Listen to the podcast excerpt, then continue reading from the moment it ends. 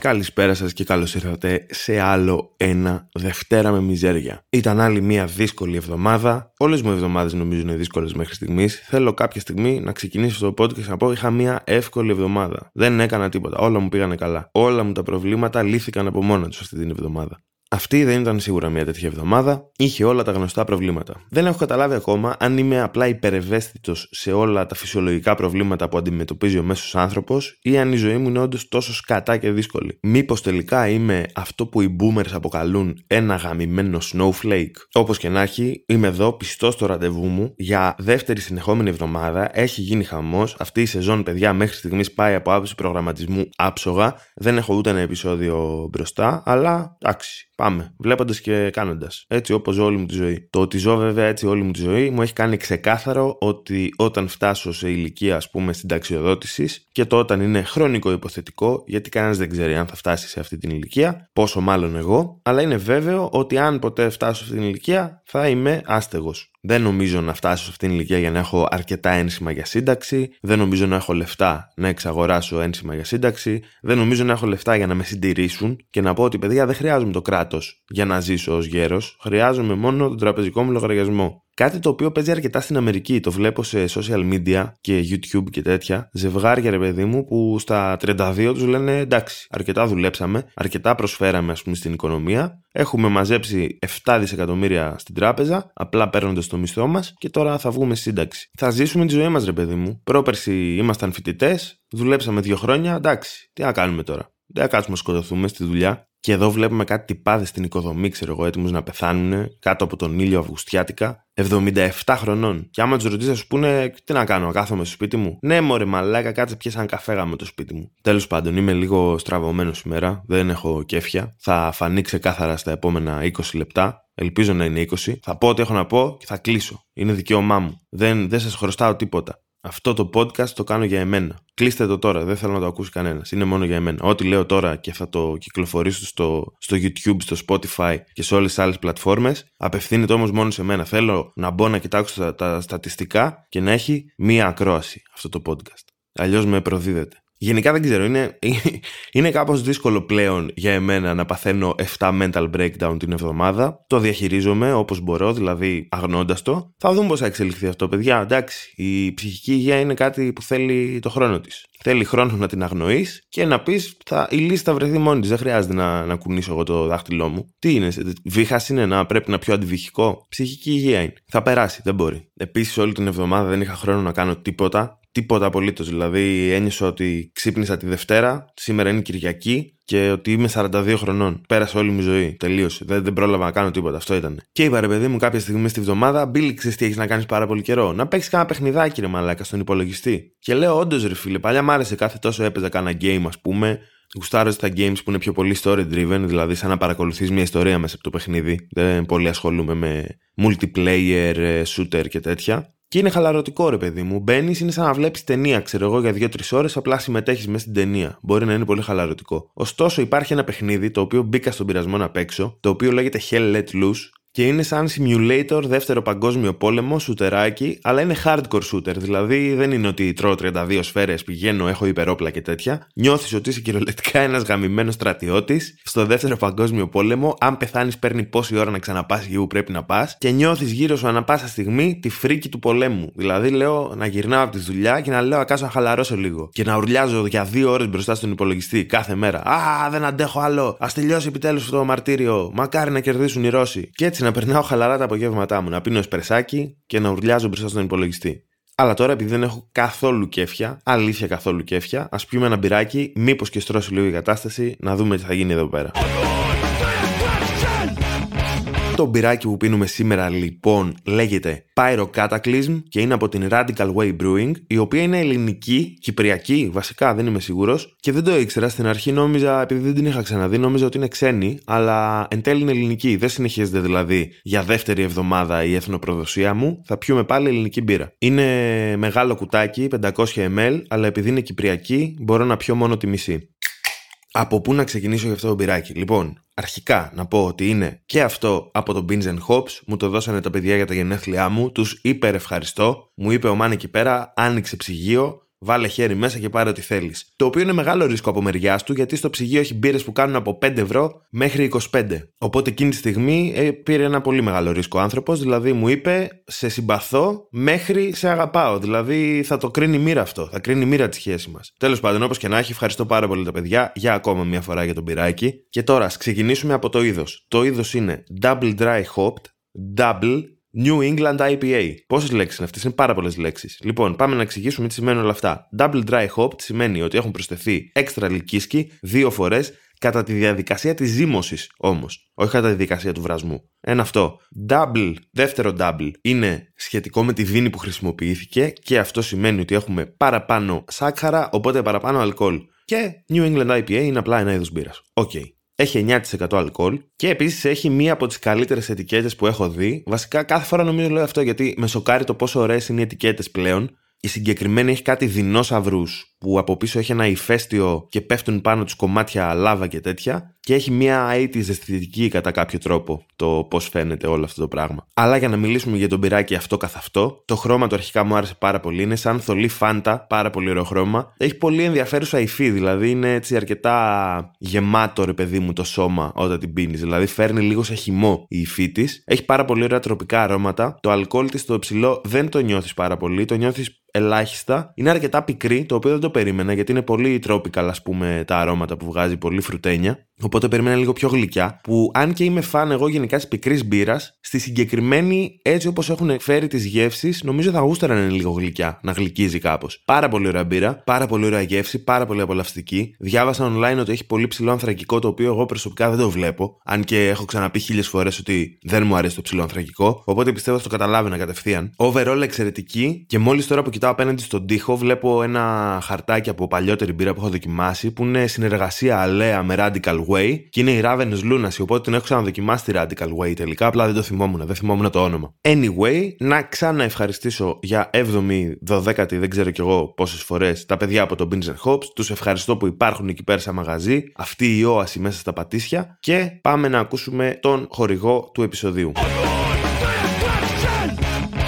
Τεστ εγκυμοσύνης RD. Δεν υπάρχει τίποτα πιο αγχωτικό στη ζωή ενός ανθρώπου από το να αποκτήσει παιδιά ή το να μην αποκτήσει παιδιά. Στην R&D πιστεύουμε πως οφείλουμε να σας απαλλάξουμε από αυτό το άγχος. Οπότε κατασκευάσαμε το πρώτο τεστ εγκυμοσύνης, το οποίο παρέχει ένα εντελώς τυχαίο αποτέλεσμα. Το μόνο που έχετε να κάνετε είναι να ουρήσετε επάνω στο τεστ και έτσι ενεργοποιείτε τον μηχανισμό Random Number Generator, ο οποίος σας δίνει ένα αποτέλεσμα το οποίο δεν βασίζεται σε κανέναν απολύτως παράγοντα. Γιατί να αγχωθείτε για το αν πρόκειται να αποκτήσετε παιδί ή για το αν ενδέχεται να μην έχετε αυτή τη δυνατότητα. Μπορείτε απλά να κάνετε το τεστ μας και μετά να περιμένετε για 8 με 9 μήνες και να δείτε τι θα συμβεί. Απαλλαγείτε από την κοινωνική υποχρέωση του τεστ εύκολα και γρήγορα και απλά κλωτσίστε το πρόβλημά σας κάτω από το χαλάκι μέχρι τελικά να γεννήσετε ή και όχι. Μην αγκαλιάσετε το βρέφος σας. Αγκαλιάστε το πεπρωμένο. Σήμερα θα είναι ένα δύσκολο επεισόδιο, οφείλω να το πω από την αρχή. Είναι το πρώτο επεισόδιο εδώ και πάρα πολύ καιρό, στο οποίο δεν έχω ιδέα τι θέλω να πω. Μερικές φορές δεν προλαβαίνεις να σκεφτείς. Θα μου πεις, αυτή είναι η δουλειά σου, φίλε. Και εγώ θα σου πω, Όχι, δεν είναι αυτή η δουλειά μου. Η δουλειά μου είναι οι επίγουσες ηχοληψίες. Αυτό κάνω. Με παίρνουν τηλέφωνο, μου λένε Μπίλι, έχουμε ένα σοβαρό θέμα με τον ήχο, και εγώ εμφανίζομαι και λέω Είμαι εδώ να σας το λύσω. Αλλά παράλληλα κάνω και αυτήν εδώ τη μαλακία, οπότε πρέπει και να σκέφτομαι μέσα στη βδομάδα άλλα πράγματα. Αλλά μερικές εβδομάδες δεν προλαβαίνει να σκεφτείς άλλα πράγματα. Και όπως τα λέω όλα αυτά, κάπου πέφτει το μάτι μου σε ένα άρθρο το οποίο αναφέρεται στον πιο trendy όρο αυτών των ημερών, το quiet quitting. Το quiet quitting, παιδιά, λοιπόν, για τους αδαείς εδώ πέρα, είναι αυτό που ένας εργαζόμενος πηγαίνει στη δουλειά του, στην ώρα του, δουλεύει για τις ώρες που έχει συμφωνήσει, κάνει ό,τι δουλειά έχει να κάνει και μετά φεύγει. Αυτό που εμείς ονομάσαμε εδώ και τόσα χρόνια εργασία, κάποιος κάποια στιγμή είπε: Αυτό, παιδιά, δεν είναι εργασία. Αυτό είναι quiet quitting. Είναι παρέτηση. Και μάλιστα δεν είναι μια τίμια αντρίκια παρέτηση που πας στο γραφείο του διευθυντή, κατεβάζεις το παντελόνι σου και ακουμπάς τα γενετικά σου όργανα επάνω στο γραφείο του και ουρλιάζεις: Παρετούμε! Δεν αντέχω άλλο αυτό το πράγμα. Φεύγω. Αρνούμε να δουλέψω για εσένα. Συγγνώμη που έβγαλα τα γενετικά μου όργανα στο γραφείο, αλλά με έχεις φέρει ως εδώ. Δεν είναι μια τέτοια παρέτηση, παιδιά. Είναι quiet quitting. Είναι, είναι passive aggressive παρέτηση. Δηλαδή του λες: Φίλε, είμαι διατεθειμένος διατεθειμένο να κάνω μόνο αυτά που συμφωνήσαμε και μόνο αυτά που αρμόζουν στο μισθό μου. Είμαι ένας αχάριστος εργαζόμενος και έρχομαι εδώ πέρα και σπαταλάω το χρόνο σου και της εταιρείας. Απλά δουλεύοντας για 8 ώρες και δημιουργώντας ένα κέρδος το οποίο θα καρποθείς εσύ και μόνο εσύ. Συγγνώμη, αφεντικό. Αυτό είναι, παιδιά, το quiet quitting. Και ξεκίνησε αυτό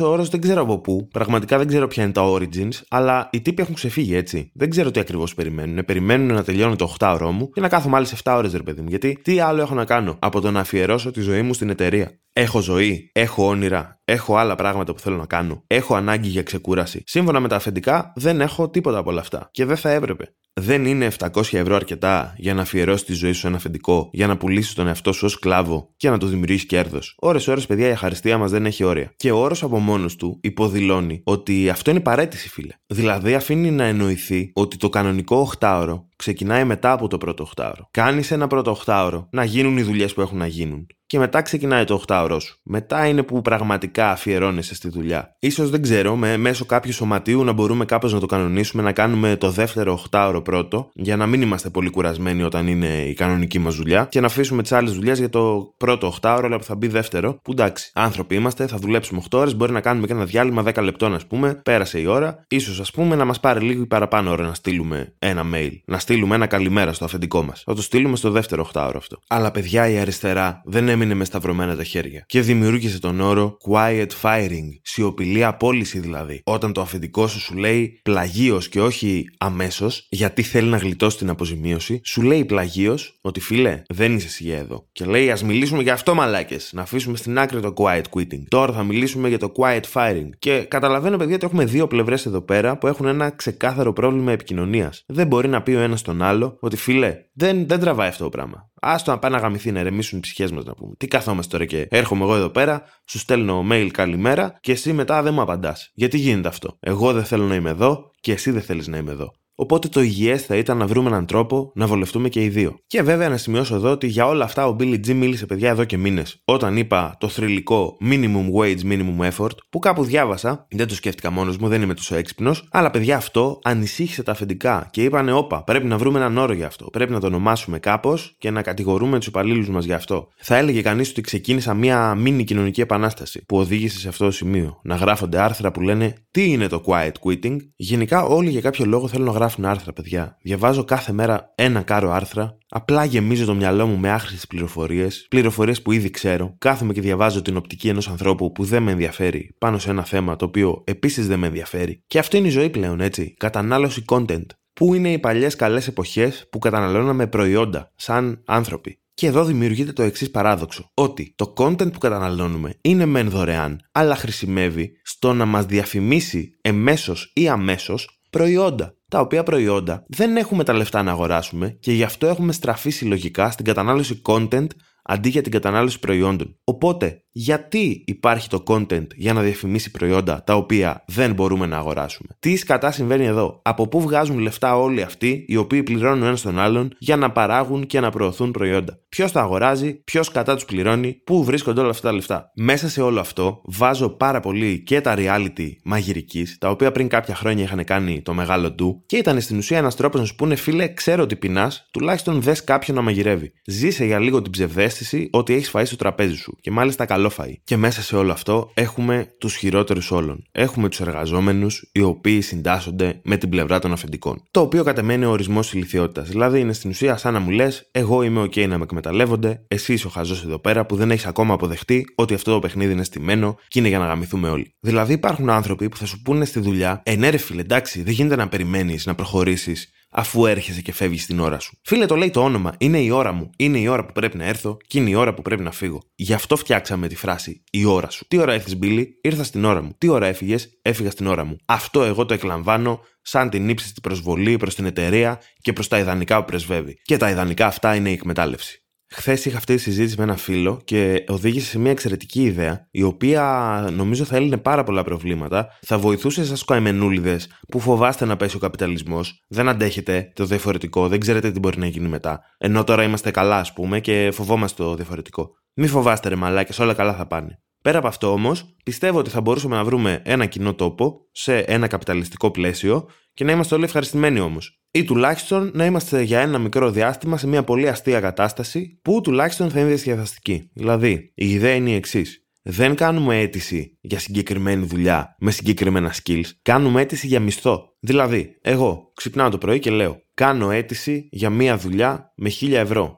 Θέλω να έχω 1000 ευρώ καθαρά το μήνα. Τόσα θέλω, τόσο είμαι διατεθειμένος να δουλέψω. Και μου λένε, λοιπόν, έχουμε για τα 1000 ευρώ διαθέσιμες τις εξής δουλειές. Μπορείς να έρθεις να καθαρίζεις σκάλες, όχι πολλές, είναι 1000 ευρώ, δεν είναι πάρα πολλά. Θα καθαρίζεις σκάλες για 7 ώρες τη μέρα, για 4 μέρες τη βδομάδα. Και θα πω, παιδιά, ok, okay, είμαι πολύ ικανοποιημένος με αυτή τη δουλειά και το σημαντικότερο, θα παίρνω 1000 ευρώ. Άλλο παράδειγμα. 10.000 ευρώ το μήνα. Θα έρχεσαι εδώ πέρα, θα είσαι σε διευθυντική θέση και θα ζαλίζεις τα αρχίδια των εργαζομένων σου. Σου κάνουν αυτά. Θα πρέπει να κάθεσαι όλη μέρα εδώ πέρα όμως. 19 ώρες τη μέρα και με επίγουσες διευθυντικές υποχρεώσεις Ανά πάσα στιγμή θα είσαι stand-by, αλλά θα παίρνεις 10.000 ευρώ το μήνα. Και τότε κάποιος βλάκας θα λέει: Ναι, εμένα μου κάνει αυτή τη δουλειά, θέλω 10.000 το μήνα για τον οποιονδήποτε λόγο. Που στην τελική τι να τα κάνεις στα 10.000 ευρώ, έτσι; Δηλαδή είναι πάρα πολύ μεγάλο ποσό. Πώς θα φας 10.000 ευρώ το μήνα; Με 10.000 θα μπορούσα να αγοράζω ένα μηχανάκι το μήνα και να μου μένουν και 2.000 στην άκρη για να τα κάνω ό,τι θέλω. Αλλά δεν ξέρω τι να πω. Μπορεί ο τύπος να έχει περίεργα γούστα, να του αρέσει να αγοράζει άλλη οδοντόβουρτσα κάθε μέρα και να του αρέσουν οι ακριβές οδοντόβουρτσες. Ποιος είμαι εγώ να κρίνω; Αλλά να σας πω κάτι, τόσα άντε άντεξα να πω για σήμερα. Σας το είπα από την αρχή. Αυτός ήμουνα, αυτά μπορούσα. Δεν έχω καμία όρεξη. Πάμε στο outro να τελειώνουμε. Έχουμε και άλλες δουλειές.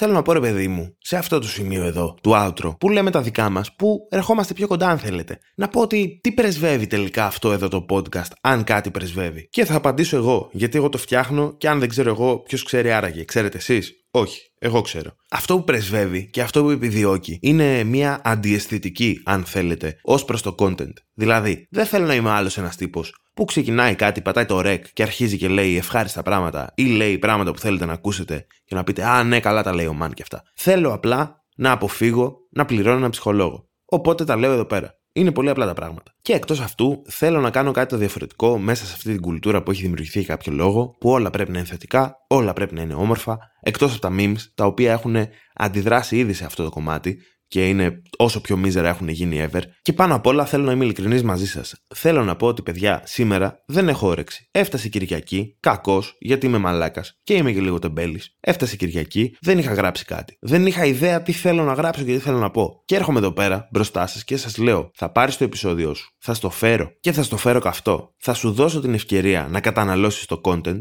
αλλά το content είναι αυτό που είναι. Αυτό μπόρεσα, αυτό έκανα. Και να σας πω για κάτι, δεν ξέρω καν γιατί κάθομαι για απολογούμε τώρα. Αυτό είναι το outro, μόλις τελείωσε, τα φιλιά μου. Hey, εσύ, μ' ακούς; Ναι, ναι, ναι, εσύ, σε σένα μιλάω. Ναι, ρε, σε σένα. Λοιπόν, το ήξερες ότι μπορείς πλέον να στηρίξεις και οικονομικά το Δευτέρα με μιζέρια βάζοντας κάτι της στο Buy Me a Coffee; Θα βρεις το link στην περιγραφή του επεισοδίου, πατάς πάνω και με πολύ πολύ εύκολο τρόπο μπορείς να μου δώσεις εμένα κάνα ψηλό να συνεχίσω να κάνω το podcast σαν άνθρωπος.